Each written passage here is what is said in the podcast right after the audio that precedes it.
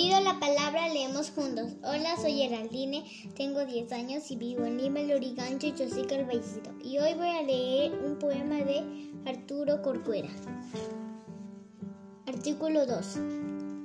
Acariciados por el arco iris. Hay niños de todos los colores, igual que los peces, que las flores, que las piedras preciosas. Gracias.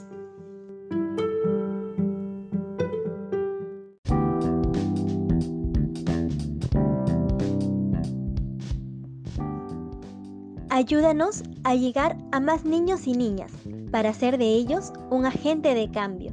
Síguenos en nuestras redes sociales y pasa la voz.